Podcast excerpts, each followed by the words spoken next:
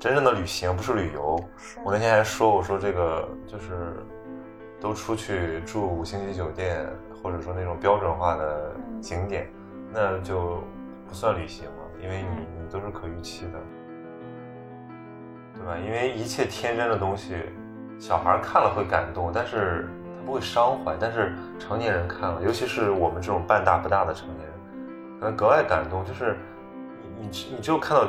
真正的天真的时候，你才意意识到自己缺少了、失去了什么东西。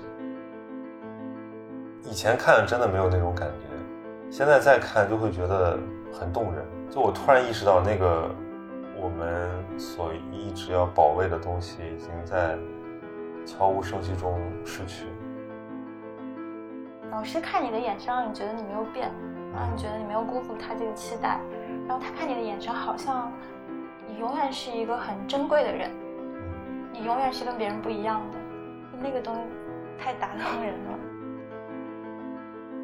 大家好，我叫欧阳水，对我我在那个 GQ 写稿子，就是一个码字工。对，所以你比较偏爱的选题和写作方向是跟旅行和地理有关的。哎，你以前还写过什么？写人物比较多是吧？以前好像都是。事件呢？事件哦，你也跑过那个社会新闻那种？对对，你是说到 GQ 之后吗？不一定啊，就是你的这个记者生涯。开始就是跑了两年的那个社会新闻嘛，嗯，跑一些什么突发现场、一些洪灾、水灾之类的那种。但这个我觉得对一个记者来讲是必须的吧？就如果你没跑过这种突发新闻，好像不配。叫 记者好像，记者没有这么这个职业没有这么高级，就感觉以以就以后没得吹。嗯，当年我，就是我现在经常看一种人说说，当年我在这个汶川地震震后，在那边援建的时候如何如何。对我感觉这个也是一种经历了，就是你把你自己的职业生涯跟这个时代的进程好像连接了起来。嗯，这个比较有意思的一个就是，无论你生活中是一个多么多么散漫，多么自由。多么不跟人打交道的人，但是因为你做的选题，你是逃不开的，你逃不开这个社会主脉的。但这种过程应该会让人疲倦，时间长了的话，他会追新闻、追热点，追的有点迷失。你会你会为了抢新闻而什么跑到一个突发现场，然后一一一夜之间把稿子熬出来这种吗？我做过几次这样的事情。但是我觉得它不是一种卷，它是你觉得职业精神，不是没有那么高级。就这个事情发生了，你觉得这个事情应该被报道，然后你就跟编辑说，你说我要出这个差，嗯，然后就去做。它是一个很自然的事情，我觉得也不是一个很很厉害的事情，就是你职业的一部分。但是我觉得那个对职业素养要求还挺高的。就是以前看，比如我以前看一个美剧叫《Newsroom》新闻编辑室，我特别就是羡慕里面那个说。哪哪哪有新闻？你们拎上你们的那个办公桌底下的那个备用旅行包，就赶紧给我去买最最最近的一张机票。我觉得学新闻的时候，我对这个东西特别的向往，但后来我发现真那样我就疯掉了。就是我我喜欢写东西，按照自己的节奏来，或者说有感而发。我很难就是像职业的记者一样，真的说我给我三小时采访，给我三小时写作，我明天就让你见到稿子。我觉得编辑肯定是很喜欢这样的记者，对，而且搞突发新闻的那些新闻媒体应该也喜欢这样的记者。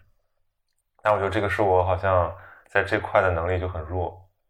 我也试过几次去抢新闻，但是最后就把自己搞得这个非常狼狈。看那个中间最羡慕那个人是有很多联系方式的那个人。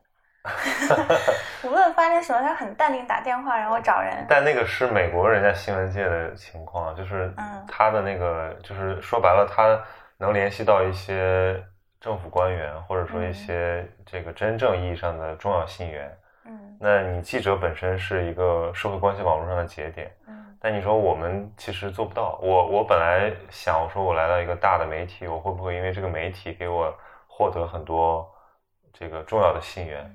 后来发现没有，大家都是新人，就是只能靠自己以前的关系去背书，或者你就是硬着头皮去给人发邮件什么的。这个这真的跟我的想象差差的很大。就这说明我们的新闻业，我觉得还是缺少一些积累。就那些黄金一批的人走了之后，他们也把很多资源带走了，就是资资源跟着人走，没有留在你的这个品牌和你的这个媒体。还是有一些国内的中文机构也是做的比较好的，就就不点名表扬了。对，我觉得最好当然就是说，大家像一个团队一样工作，就是这个团队像一个人一样。就我看到那些疫情报道的时候，比如说财新和三联都派了一个 group 去，嗯嗯，我觉得那种感觉一定很棒。尽管他们也会争执，他们也会有分歧，嗯，但是总归不像我们单打独斗，是吧？它还是突发，像突发和重大重大公共事件这种，对，它集体就会比较好。但是写长报道的话，它其实是一个蛮作者的一个视角。比如说，你很难跟人，你可能可以跟你的编辑沟通一些思路，嗯但你的语言是你自己的语言。嗯如。果编辑把你的语言改成他的语言，那就是一个极其可怕的事情了。你被改过稿吗？就是改到面目全非，或者说让你让重组思路、近乎重写那种编辑？会啊，当然，就是比如说我刚刚开始跑新闻的时候，肯定很多东西不懂。然后嗯当时我在界面新闻的时候，带我的老师是王强老师，嗯是一位非常厉害的记者。然后他很喜欢，嗯、外文报道，嗯好像很喜欢《经济学人》，嗯，他喜欢的语言就是那种你知道《经济学人》那种语言啊。，我们专门我们上课的时候专门研究过那个《经济学人》的这个报道手册，就他们自己的标准，他就会把所有的语言都改成一样的语言。对，他会，对，他会把那些东西都改完。就是你看完之后，你说哦，这个稿子是我的，素材也是我的，哦为什么你一定要改出来是，要把我自己的句子改成你的句子？所以《经济学人》是现在少有的，就是它没有作者署名嘛，就是那个整哦本杂志到就是就是一本杂志哦，它有一个团队，但是你不知道具体哪篇是谁写的，这个会给人一种非常强烈的那个同人的感觉。嗯我们代表的是一个，就是代表《经济学人》这个团队。我其实也很喜欢，但是我觉得在中文媒体界好像真的很很想很难像那样一样工作。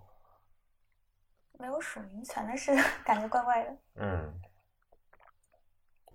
他们肯定是有筛选标准的嘛，嗯就是你你达到一定的门槛，你才能加入我们的团队。但最后呈现，我觉得那个呈现效果，或者说你可以理解为这是一个传统，嗯这是这个媒体的传统。嗯我还收藏了他们那个前一阵一百五十周年吧特刊，就是《经济学人》的特刊。对，我因为因为我我上学的时候，那个我老师是张一奋，嗯张老师是一个他原来做过英国金融时报的副主编，啊也是 FT 中文网的创始人，所以他对这个媒体传统特别重视，他还收藏了好多这种老的报纸，或者说那些重要的报刊，具有节点性的报刊，他很关注，以前是很关注那些周年的纪念刊，后来就变成了说哪个东西停刊了，哪个东西不出纸质版了，然后他就收藏一下。对，就你看报刊史的话，你会发现，就是对西方，尤其是英美世界，它的这个报刊有很强的这个传统，对他们的文体、他们的流派、他们的政治倾向和他们在社会参与社会中起到的功能，都有自己的传统。但是你说我们这中文媒体界，我们好像现在很难讲说，呃，有一个非常稳定的属于某种媒体的读者群。那它有一个特别特别大的问题，就是就是你的尺度嘛，尺度是一个是一个非常非常大的问题。嗯而且之前的媒体转型里面，很多前辈走，其中一个很大的原因也是因为大家做的没意思了嘛。可能十年前左右吧，那个时候好多好多非常厉害的，真正的你说时代记忆，嗯为历史 留一份底稿这样的报道是非常多的。嗯但是现在，而且那那个时候其实其实也没有那么多渠道嘛。对现在很多人都有自己的渠道。所以我说，这个年代已经不是一个媒体人可以一稿成名的年代，因为很多人他都根本关注不到你，他一个事件可能是通过是一个视频，或者说一个社交网络上的一个引爆。感觉就是一五年有一批媒体转型，一四年、一五年一批媒体转型，然后短视频慢慢起来了吧？嗯起来就没有办法，这个你视频打开十秒钟，跟你跟你在文字上或者你在音频上获取的这个信息密度是完全不一样的。对，视频太太精彩也太丰富了，虽然它很短，又没有什么太多的时间内容，它就是大家在不断的刷新中。那所以为什么你还在坚持做媒体？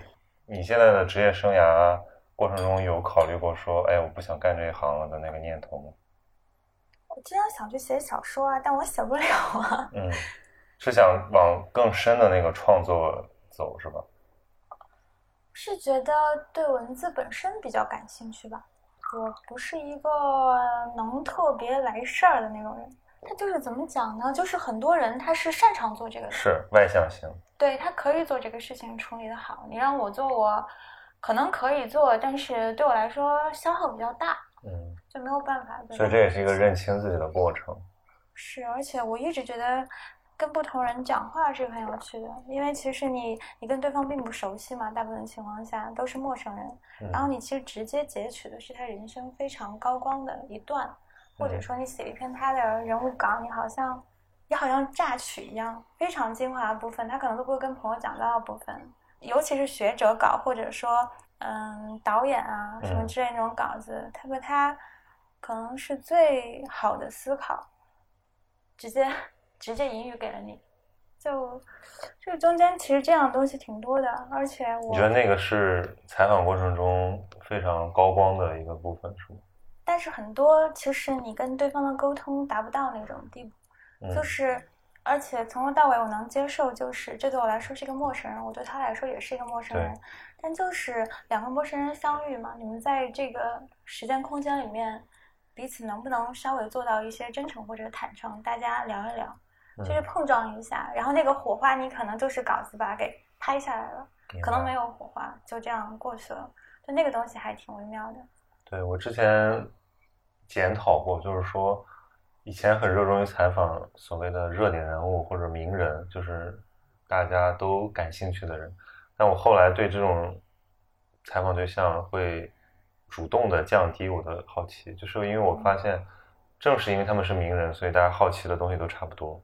就是我其实无非就是一个读我读者的代言人而已，就就像那个娱乐新闻记者去采访娱乐明星一样，他是代替观众提问，他并不是真正说我作为一个平等的人，作为这个个体的我跟他在交流，因为很难做到。第一，他未必对你有兴趣，嗯，对吧？第二，你们的这种不平等可能会，比如时间上的不平等，你做了很多他的工作，他跟对你一无所知。再一个就是话语权也不平等，对吧？他并不是真正好奇你。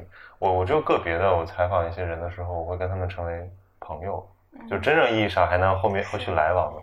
但这种是就不可预期的，而且你也不要一直抱着这种期待，否则你会我觉得会搞砸很多关系。因为很多这种，我觉得真正的这种成功者，他们的那个 ego 都非常的庞大。嗯，他可能庞大到就是直接碾过你，忽视你，也可能就是不要受伤吧。我觉得我最近在看，我我有个同事特别喜欢那个记忆。嗯，以前在人物，后来也去了 GQ，对吧？记忆，记忆，记忆老师是这个，我觉得写的挺好的，但我对他之前不是很了解。我是看了他的书，叫《巨流》，里面写的什么汪峰啊，写那些曾梵志，哎，我觉得还真的写的，就是蛮深的，就是你就好像说别人都写到百分之八十，可能是基于已有的所有资料的整理和一些采访。那他就写到了百分之九十五，可能我觉得，就是我们不可能说他呈现出了这个人的真实的自我，但是至少让我们比这个我们可以预期的要多多不少，而且是原创的内容。我觉得这个就是一个很算是一个很厉害的人物记者。而且我看到他里面有很多他那种准备的手记啊什么的，哎，真的这个是我觉得像人物这种杂志，他们呃值得学习的地方，做非常充分的准备工作，对吧？而且是一个团体写作。就基本上把市面上能够找到的东西全部都都掌握。我前阵子就是单位一个封面采访，采访那个胡歌，嗯，当时就很好奇，就我就问一个问题，我说你会觉得奇怪吗？你你面前的是一个对你来说是一个陌生人，嗯，但是好像大家知道你所有的事情，是很奇怪啊，就那种感觉真的很奇怪。你问了他这个问题，对，我问了他这个问题。他我忘了他说了什么。他说习惯了就好。他他大差不多是这个意思。因为以前就是你会觉得，你会觉得你很难跳出自己的这个职业职业角度去想嘛。但你真的站在他这个角度，你会觉得很不可思议，很奇怪。每个人好像如数家珍，尤其是我问他，我说我说你你出生那天，你们家门口有一只小猫，就到这种地步，我觉得。你就别说公众人物了，就说比如我做这个播客。我在里面，我做了播客一年了。我在里面每周不厌其烦的讲自己的故事，讲自己的想法。那如果真的有人在听，我就觉得他他应该很了解我了，但我对他一无所知。这是一种什么感觉？然后他有一次给，比如他有一天给你留言，我们假设有一个听众朋友，他会有一个期待，或者说他会觉得说他是说出了很多很懂我的话。嗯。可是我在我看来，那个就是。未知的一个人，你知道吗？就是或者一个面孔模糊的人，所以这个是很难。就是你第一，你会觉得你会觉得感动，对吧？一个陌生人对你如此关注，然后你又一想，你又会觉得有点恐慌，你又觉得说我我何以能承载人家的这种期待和关注，对吧？甚至有的是寄托，对吧？其实是无法承载的，对吧？所以这个其实是一个，我也我也问过很多这些什么。他们无一例外都说，那最后只能麻木了，因为你不麻木，你无法保证你自己的心理健康。对，你没有办法每一次都回报你那样的感动，这个情绪浓度太高了。对啊，对啊，而且而且这个本来就不是一个很正常的人际交往的过程。正常的人际交往就是我关注你，你关注我，我们慢慢的，对吧？互相了解。但你现在是我长时间暴露自我，而且是一种。批发型的，就是我灵魂的碎片打包了之后，然后统一发分发在各个平台。对这种不对称，其实我觉得对公众人物是一个很大的心理压力。要不然为什么很多人被网暴之后，对吧，心理崩溃什么的？其实就本来其实他们，我觉得是不应该承受的。但是因为这种像公众人物这种身份被现代社会制造出来之后，他们所面临的必然的一个挑战。所以比较好的人就是。分开，对很多人都就比如说我的职业身份，比如我配合宣传啊，配合什么的，你让我干嘛我干嘛，我就是非常的讨大家喜欢。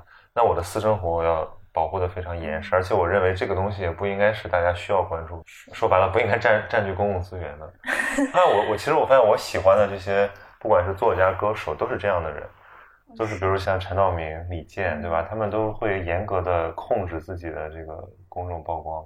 我觉得这个不是一个低调和人设的问题，而就是因为他们知道这个一个线在哪里，你越过去一步，那就是对自己的一种伤害，也会给大家不合适、不切实际的期待。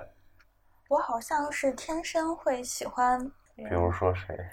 采访张馨予老师，他就他就不太爱说话。就是我一一八年在南方人物周刊的时候，当时采访他，因为是电话嘛，而且当时是只聊沈从文，而且电话也有可能放不开。对，他就他就不是他在电话里面，我们俩聊得很好。我本来以为他是一个性格比较外向一点的，嗯，然后后来我到上海看到他的时候，见新老师的时候，我们俩都很紧张，然后我们俩又都好像不是很想说话，嗯，就感觉互相配配合对方工作一样。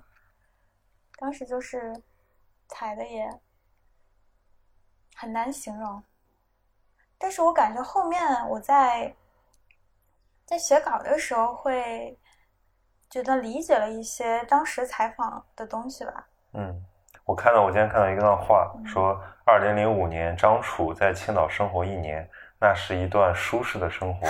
青岛有一半是海，另一半才是人与人交往的社会。然后我朋友发给说说，终于理解了我的社恐。就是疫情期间，我大部分都一个人待着嘛，在家陪爸妈。我前两天发了个微博，说我特别怀念疫情的时候，就是那个时候青岛就没有没有什么开门的公共场所，我就得坐地铁到城市的另一边，然后在海边一个必胜客在那坐一天，中午在那吃顿饭。下午在海边溜达一下，看看书，随便写写东西，然后晚上再坐公交车回家，然后跟爸妈一起吃饭，晚上和我妈看个电影，然后第二天又说怎么还还是得这样的过生活，就那个时候觉得很枯燥，但其实那个过程缓解了我的很多这种社交性的那种，就是对自己的透支。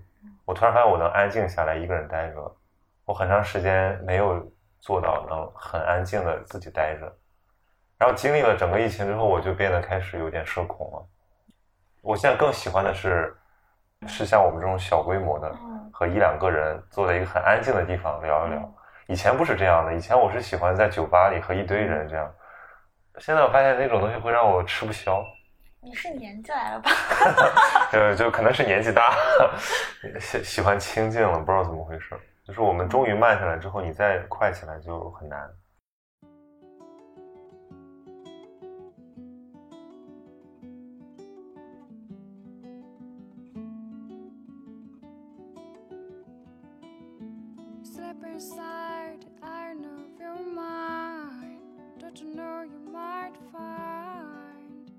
沈村有一句话，他说，大概意思啊，就是说，在孤独、缺少一切的时间里面，你会突然发现你还有一个你自己。嗯，我很喜欢这句话，我就每每一次自己出去旅行啊什么的时候，常常会想到这句。一个人旅行就是一个更大的考验嘛，你怎么和自己相处？我其实试过一个人旅行，挺挺挺挺 tough 的一个过程。为什么？嗯。比如说，你第一次一个人旅行是什么时候？那还挺早的，上是呃短途的。上学的时候，我就一个人去上海周边的那些古镇待上一个周末。长一点点。其实真正意义上长一点点的，就是去年疫情的时候，我去年在家憋的，就是跟我上上一段连起来了。我在家憋了一个半月之后，就每天都是过那种老年人生活。之后，我突然有就是有一天我就狂躁了，我就说我受不了了，我要出门。我就打开那个 app，就随便看哪个地方的机票便宜，我就去了。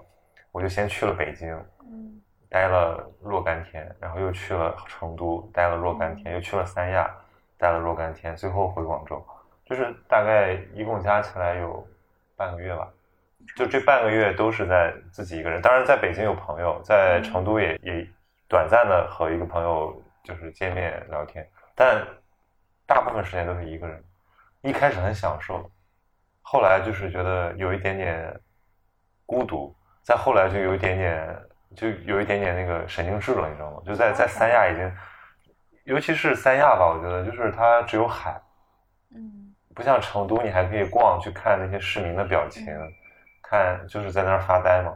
三亚没什么可看的，没有人可以看，你就只能看自然，然后就看的心有点慌。后来我就是有点急不可耐的就跑回广州了。为什么不喜欢看自然？就你想想，就是大部分时间喜欢一个人待着，但是需要那种，比如说你白天一个人待着，你晚上最好能跟家人或者朋友团聚一下，分享一下你的思考。但如果你晚上还是一个人的话，你就会觉得好像没有出口，你知道吗？就我觉得有有进有出才好。像我现在在广州，有的时候也也经常一个人待着嘛，我就发现我。我不说话，我的语言能力好像就受到一点点这个钝化，就是我在张口的时候就有点找不到准确的词语。你到底一个人待多多长时间到这个地步？一个人待个三四天还是有的吧。嗯。比如说你最长这种一个人去旅行有多久？十多天吧。十多天。嗯。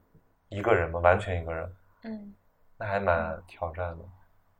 但是那个挑战不在于你你自己跟自己相处，在于你怎么跟周边环境斗智斗勇。当时是，呃，一九年二月春节去的印度，嗯，但是因为那个地方的天气，嗯，空气很不好，空气比北京雾霾还要重，嗯，然后我是一个人嘛，因为我又是一个女性，就是在当地确实会有一些不太方便的，嗯，而且你当你出机场。你就长着一张“大家快来坑我吧” 的那种表情，我是第一次来，大家快来坑我吧，就不断会有人跟着你走，你甩不掉的。嗯，你你你就跟跟他说我不需要，但他们就会越来越多人跟着你。我对尼泊尔的印象也是这样，尼泊尔跟印度有可比性，就是就是我就感觉那个小朋友的那个小黑手啊，就是在你面前就是萦绕，你知道吗？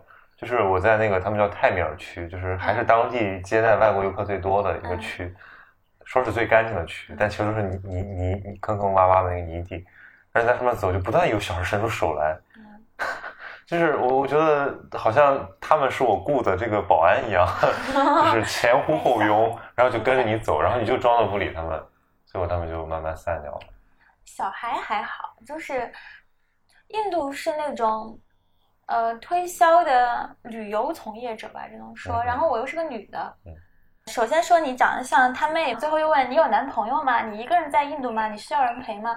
就会你就感觉我有这么多弱点，是的让你们攻破。嗯，所以你觉得是在那个就适应那种环境，一个人会有点挑战？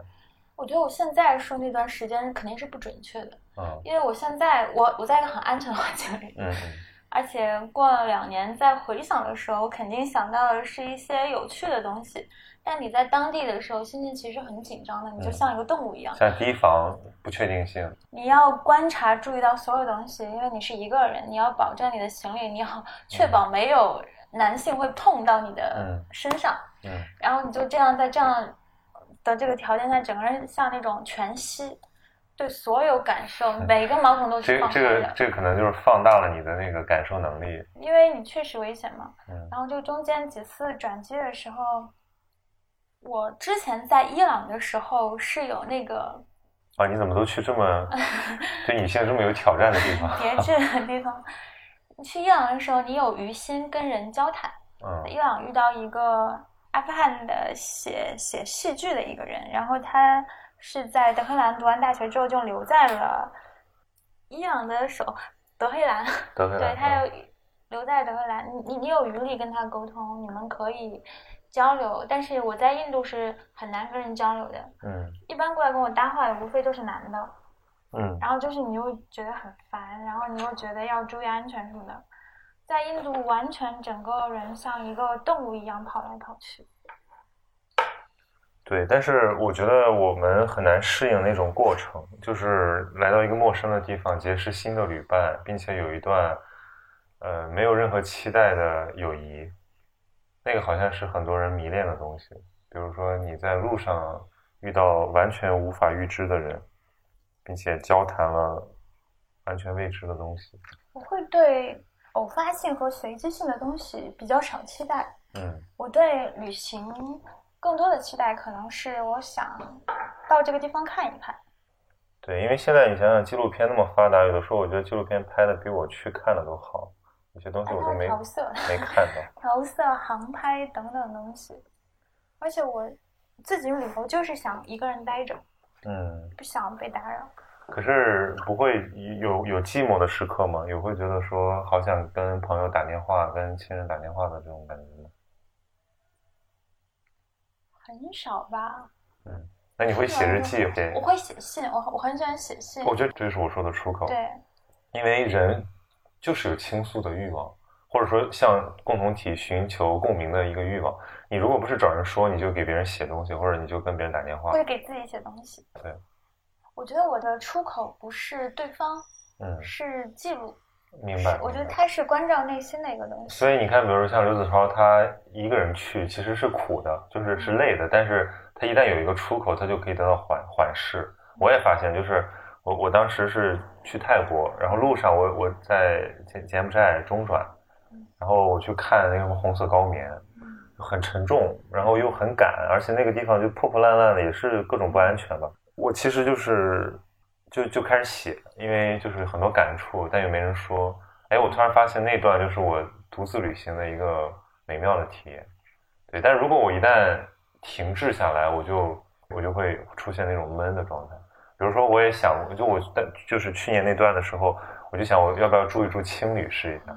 我第一次其实正儿八经住青旅，因为以前住青旅有的是和朋友一块儿住，嗯那就不是背包客的青旅。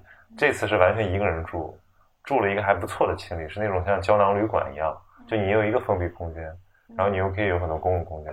但我发现我跟他们没得聊，大家 天南海北，你知道那种这个也很好，很有意思。我觉得这不是什么鄙视链啊，就完全属于一个志趣不一样的一个状态。就是有很多，你可以把他们形容为大兵的粉丝，那就是就是职业旅行者，他们其实也就是在一个地方待的不舒服了，或者说就是工作不想干了，就飘着，然后挺拮据的，但是也挺自由的，但是很迷茫，又很自由又很迷茫。我觉得那种状态作为观察还挺有意思的，但是你要想融入进去就很难，因为我觉得我对我的生活是有有有方向的，我不会那么让自己置身于那种迷茫，那个迷茫太恐怖了。就是我说你要在这儿待多久啊？他说不知道，看吧，就是看，说不定什么时候就想走就走，对吧？以前可能觉得还挺羡慕的，现在我就觉得很可怕。到年纪了，我我有朋友是那种，就是他之前一直在那个环球旅行，嗯，啊，非常随性的一个朋友，比我稍微年长一些，然后我也觉得他很酷，然后他现在酷起来了，因为他出不了国，嗯，而且，嗯，今天刚跟我说他要回重庆，前阵子在重庆待着。就是我们为什么要出发呢？我们出发是为了逃避一些已知的生活吗？还是说我们出发是为了寻找某种生活的可能性？我觉得这是有区别的。嗯，我其实，比如说这一次的瘟疫给我一个很大的打击，好像就是世界切割了嘛，嗯，大家不方便行走。但好像去年开始吧，去年下半年开始吧，一个非常强烈的感受就是，我仍然不能不能允许自己的感觉是这样的，仍然是想觉得还是有还是有很多可能性的，因为我 我最近老说年纪大了，就是嗯，很多人生活就是定下来了，嗯，然后大家比较走入一个常规轨道的时候，是。你就会条件反射的想，我们真的没有那么多可能性了吗？就不管你怎么样，不管你是跟人确定关系，还是你要呃结婚生小孩怎么怎么样，但是我仍然觉得对生活的感受还是要，就是我不能允许它就是好像一潭死水一样啊。嗯，还是觉得有很多地方可以去，很多好奇，然后还是有很多可能性的。可能最近也没有什么去什么地方，我想我最近就出差。其实旅行本身，我觉得好多都，我之前去年九月份跟那个子超一起出差去那个大兴安岭，子超感觉是一个会会很认真，但是他不会去说的人，嗯，所以我我当时就老听到隔壁房有动静，我就不知道在干嘛。后来有一次吃早餐的时候，他发现他每天都在健身，嗯嗯，他真的是。很认真的想写东西，然后因此很好的要规划自己的生活，对，把身体保持在一个好的状态，他可以继续这样的旅行。嗯，后来就是出了林区，出了大兴安岭的林区，到了草原的时候，因为那个纬度比较高，比较冷嘛，对，然后风景很无聊。我在那个车上睡着几次的时候，然后子超就问是不是嗯挺无聊的什么什么，然后他觉得他自己其实。在中亚的时候，经常会有这种很无聊、很难熬的时候。嗯，我我对一个人旅行的认知是，他肯定是苦闷的。我现在回想起来，说在印度、在伊朗那么多经历，嗯，它是一个高度浓缩过的，它是炸出来的。充满了冲突、挑战，对，然后整个很紧张、跌宕起伏。就你在那个途中，好多的长途车，好多的长途火车，你一个人坐在那个地方，然后你什么都不做，你就是发呆。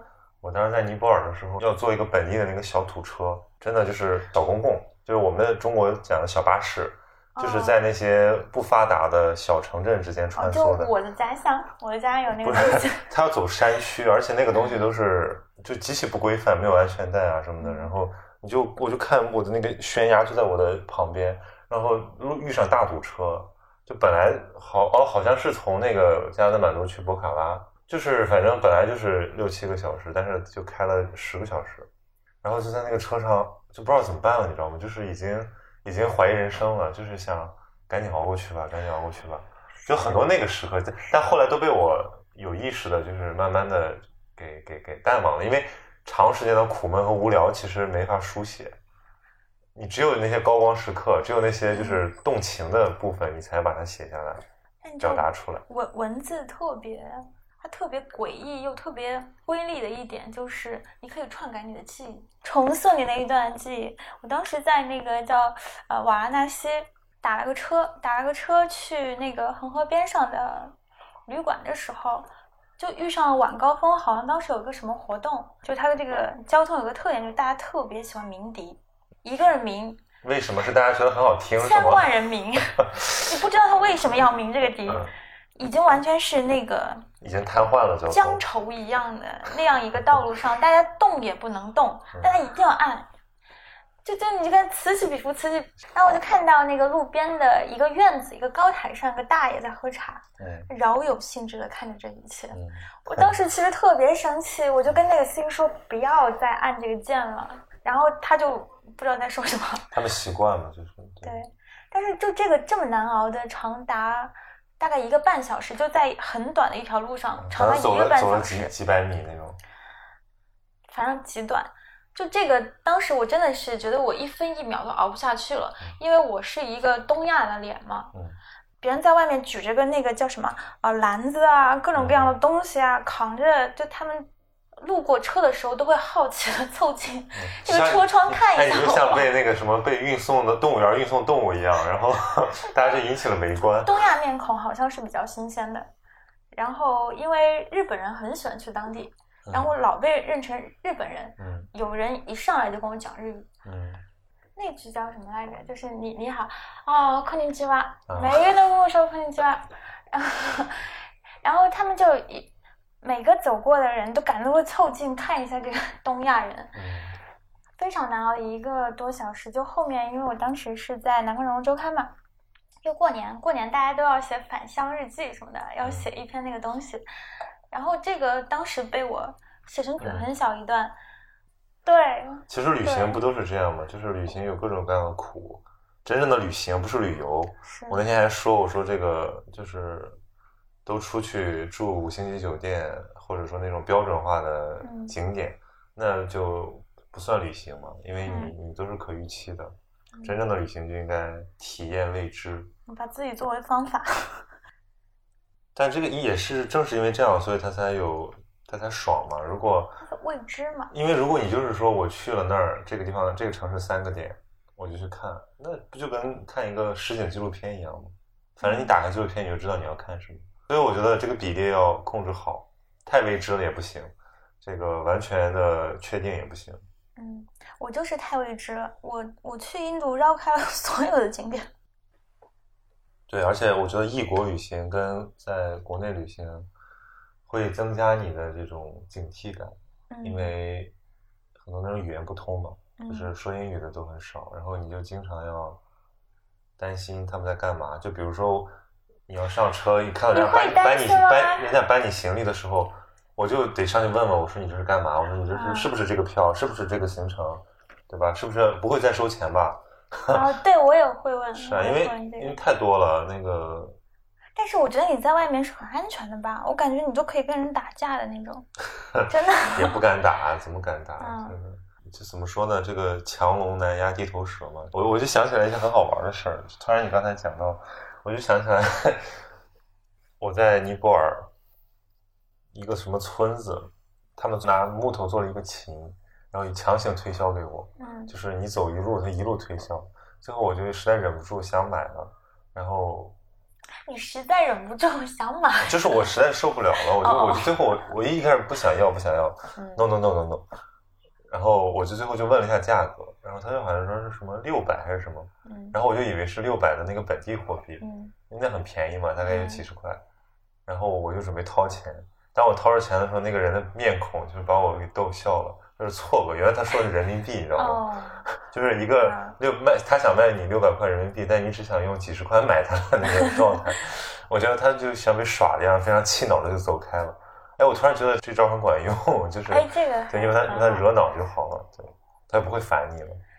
之前在那个克久拉霍，在印度，嗯印度的一个，它当地它是一个小镇，它有很多姓庙，嗯，它的那个嗯、庙身嗯庙的外身就是生殖器的这种，呃，对，雕着很多一些，但是我觉得性庙是一个噱头吧，嗯。因为它其实雕了很多东西，嗯性爱只是其中一部分。嗯。然后这个去当地旅游特别多，还是那句话，就是东亚面孔可能就是写着“好骗”两个字，嗯。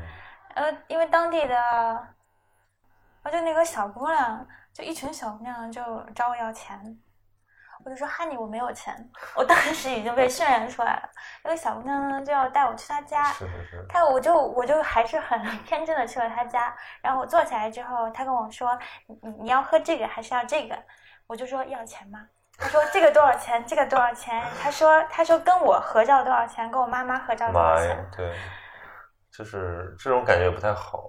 但是这总比你提前问一下，总比你怀着一种无比的善意，就是进行完了之后，他突然给你弄一价目表出来，说结下账吧。但是我当时就很爽，就是我已经 对已经没有那个心理负担了被等里锻锻炼出来了。我就跟他说：“哈尼，我没有钱，就是我要走了。”然后我就走了。我在我柬埔寨也是，就在在那个也是那那是湄公河，对。湄公河巨脏无比，真是坐在那旁边喂喂鸽子，它有很多鸽子，然后有有那个小小女孩就要卖那个爆米给我，一个要卖一美元，但是那小女孩其实很可爱，然后光着脚，然后买了我就变成非常我坐拥，就感觉我像一个卖卖玉米那个，然后在那狂喂鸽子，人家说哇这个人好土豪啊，怎么一把一把的扔，人家都是一粒一粒的扔，对，所以我觉得挺好玩的。去伊朗的时候，有跟别人非常深度的交流。那个在伊朗遇到那个朋友叫阿命，然后他后面回了阿富汗，现在还是会在那个 Facebook 上有联系。嗯，我们走到那个地方的时候，我们一起走到德黑兰大学，在里面散步的时候，他就跟我说，他是不信穆斯林的。嗯。但他没有没有办法选择自己的宗教，所以他一直在假装他是穆斯林。然后他到了伊朗之后，他还是不信穆斯林。但是每一次，当时刚刚过完开斋节嘛，他说他每一天在那个祷告的几个时间点，他都还是会继续做这件事情。他说他希望和平，他会祝愿一些更大的事情。嗯然后我们我都记得，我们走在那个那个树下面，就是中午大概一点过后的时候。就叶子很多起风嘛，他跟我说，他说，他说如果真的有神的话，他说他觉得会是一位女性，嗯，他说男性好像只会打仗，嗯，然后就是在家中就是会有一些暴力行为。这是一个女生，这是一个男生，一个男生，对，他说，他说所以他会觉得，如果这个世界上真的有神灵的话，那他一定是位女性。就这样的这样的交流很动人啊，就是就是说白了就是文化活起来了。你说白了，我们怎么去了解异域文明？我们还是通过活着的人，就就是我们只是过去看一下。如果没有人给你介绍，或者没有人能够讲述他们的生命历程的话，那我们也只是在那儿留影。就你到现场的价值就在于这里，你获得一手资料，获得那边人的真实的想法。你跟那个人面对面讲话。对对，而不是说对你们可能不是就是那么流畅的沟通，但是你们面对面讲话，你能看到对方的眼睛和神色，和他一闪而过的那些表情都能看到。嗯，有很多人戴黑袍嘛，嗯，我当时确实快捂死了，因为我当时买的那个好像，我当时买了个围巾，嗯，买了个很薄的围巾，但是我看到有人戴的是那种纱的，嗯，其实也有很多人穿黑袍，看到在德黑兰大学看到个女孩子穿黑袍，就是。她穿的好酷啊！她不知道怎么弄了一下那个黑袍，但是整个看起来很像那种摇滚歌手的感觉，就很酷的、很拽的走在路上。嗯，那这个这个国家还是很微妙、很有趣的。对，我我当时觉得这个就是我们这种非常个体的旅行经验，没有必要上升到什么世界观的层面，但是实际上它还是影响了我的世界观，就是它会让我发现。世界不仅在言说之中，当我们讨论到世界的时候，当我们讨论到西方的时候，当我们讨论到中国以外的国家的时候，我们其实只是根据有限的经验范围内在言说，还有很多我们看不见的角落。就比如说，我是一个非常喜欢书的人，我去一个地方也尽可能的去看他的书店，我就会有巨大的一种敬畏感。因为很多语言你看不懂，你看他们的这个教堂，你他们的那个寺庙，吃他们的东西，看他们的风自然风光，你好像以为你们是同一个世界的人，但其实你只要去他们的书店看一下就知道，你们有巨大的这种隔阂，这是语言造成的，这就是巴别塔，对吧？就是你们不能相通，是因为语言把你们隔阂，对吧？我多么想说，我能够进到他们的书店里面，自由的去了解他们。的当地的知识分子，当地的这个在流行的一些议题，但是我做不到，对吧？所以我就在想说，对吧？这个我们现在就以为世界就是中和英中中文和英文的世界，但其实在这之外还有好多很广阔的，就这个都被漠视了，或者在我们讨论的时候都被忽略了。这个应该是出走的一个意义。我去伊朗一个特别大的感受就是，我会对我会对我会对这个国际性 稍微关注一点，而且对一些大的那种国际之间的政策会有全新的认识。嗯，因为以前好像觉得它就是一个政策，对影响不到我们切身的这个。对，但是后面我就真的发现，伊朗就是大家对伊朗这个政策对当地的这样。每个环节的影响，影响的是很多很多具体的人。嗯，你会很难觉得国际政治再是几行字。我说的很好玩的，就是我前两天有一个华为的那个一个一个营销来接洽我们，想让我恰饭，说他们的手机打开特别像个书，就是那个那个那个两万多的那个大屏手机。然后我我们我们的小团队非常开心，说我终于可以换手。我说我终于可以换手机了。然后结果人家华为说说因为这个。自从制裁芯片以来啊，他们的这个活动经预费呃精算那个那个经费预算就变得非常的这个紧张，于是就没有办法送手机了。然后 我们就开玩笑说，哦，原来制裁华为导致我无法换手机，无法换上赞助商的手机。华为可是我现在接到最大牌的这个这个赞助商。觉得我觉得就特别搞笑，就是我从来没有觉得。华为的危机跟我有什么关系？但是吧，突然这么一说，我会觉得很遗憾，我为华为感到遗憾。但是你刚才说那个书店的问题，它因为大家都是在自己文化土壤中间长大的人，每每一个人，我觉得后面都是一个非常庞大的一个一个体系。然后，但是中间有个很感动，就是它一定有相同的地方。我一般到冬天就，因为我在北京嘛，一般到冬天就会忍不住看俄罗斯文学。然后我那次看的时候，我就好奇，我就问他，我说：“你看陀思妥耶夫斯基吗？”嗯。他说：“他说这是他最喜欢的作家之一。”嗯。他说他看的是波斯文。哇哦！当时这这一点非常打动我，就哪怕是完全不一样、不同的地方，而当时那阵子是那个叫什么？那阵子，反正他们当地老是有爆炸什么的，时不时就会看到。他也在看托斯托耶夫斯基，然后他在用波斯文那样一个悠久的、美丽的花纹一样的语言。我看着一个 一个方块字，我觉得挺有意思的。我想想，我特别，我就去上次去深圳，啊，好，不是上次，就是去年，好好久之前一次，深圳有一个有一个组织叫绿色蔷薇。就是他们是在那个龙岗那边，就是从事这个女工教育的，就那边有很多工厂嘛，很多都是外来务工者。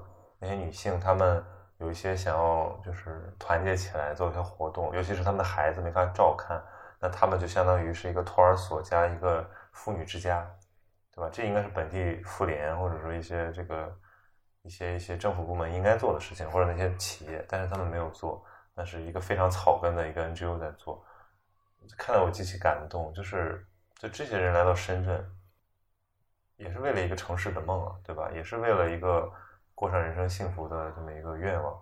那这个城市没有给他们容身之所，或者说就把他们看待的像动物一样，觉得说有工作机会就不错了。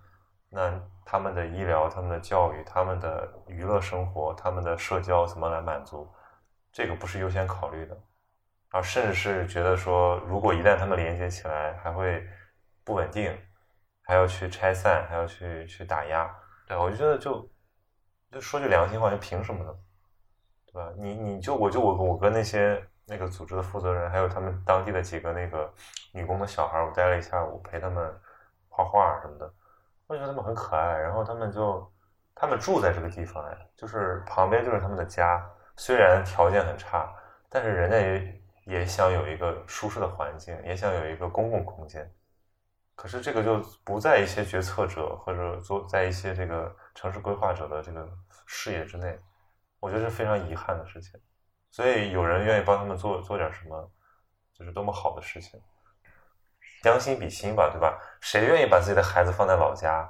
谁愿意一年只见一两次？没有人愿意。那凭什么就是我们往上倒三代都都是一个旧中国的人？我们凭什么就是你现在占据了城市发展的红利，你就说我要限制发展规模，我不能让他们进来，不能让他们跟我们共享资源。就是我们用最朴素的情感是想不通这个道理的。那我觉得那些很理性的决策、很科学的决策，也要建立在一个朴素情感的基础之上。它至少不能违背这个朴素的情感。如果违背了，就一定是有些地方出了问题。但其实好多事情非常基础的一个出发点就是尊不尊重人，把不把人当人看。之前就是一九年年底，我和那个知其视野一起去采访了罗新老师。嗯，当时那个，然后当罗新老师说一句话，我很感动。他说：“现在是全球从来没有过的，大家会把另外一个地方的人当人看的一个时候，就是无论他。”遇到多大的问题吧，起码现在知道另外一个地方住的不是草木，那也是人，也可能是父亲母亲，也可能是儿子女儿。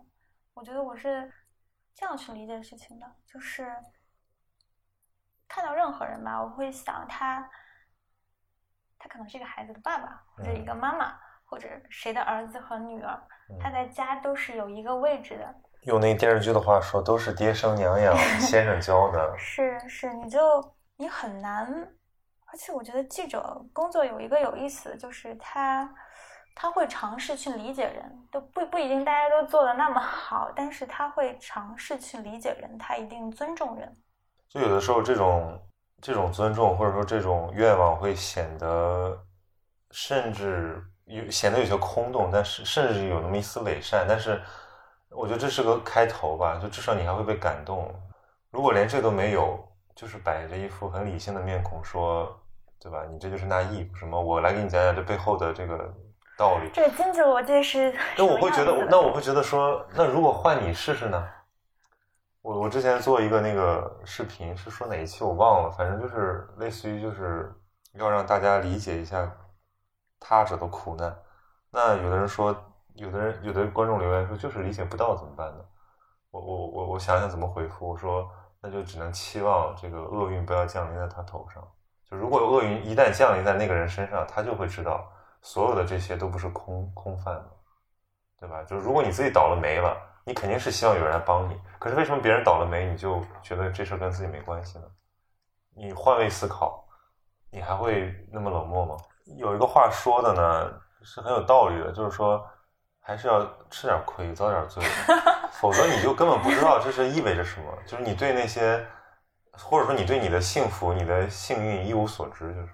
是，我是发现，就是，就是我身边真正能够体谅人，真的能够体谅人的，理解他人的难处，然后明白别人的的不容易。嗯。这种人一般。觉得我身边这种朋友，一般要么就是，嗯，他可能是输入比较多，嗯，经验也好啊，然后这个叫什么，呃，书书本上也好，他输入比较多，他有这个思考能力。另外一方面，我感觉其实挺多都是对吧？吃过亏的少数群体的，我。我不觉得，嗯，当然少少数群体怎么定义那个，就是你可能没有那么主流，你不是特别主流的生活方式，边边缘人嘛，是吧？对对对，我我我希望世界所有人都是边缘人，就是如果一旦他们有任何的边缘体验，他们就会觉得主流是一个很是一个很无情的东西。其实，就只有你被纳入那个框架，你好像你才是程序正当的生活着。就大家都应该稍微体验一下。并不是说你你不卷你就不对了，而且我最讨厌的一种就是很多很多看起来不应该卷的人，一边在写一些很卷的稿子，一边迫不及待的 加入一场卷浪潮，让卷更卷。自媒体特别喜欢用一句话啊，这简直是用烂了，说这个雪崩的时候没有一片雪花是无辜的。